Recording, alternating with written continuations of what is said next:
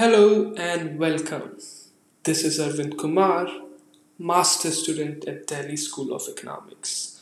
I'm going to give you insights of Indian economy from 16th century till now. This will give you power to understand the government policies and basics of debates happening in the country. I will publish 10 minute podcast every morning. Stay tuned.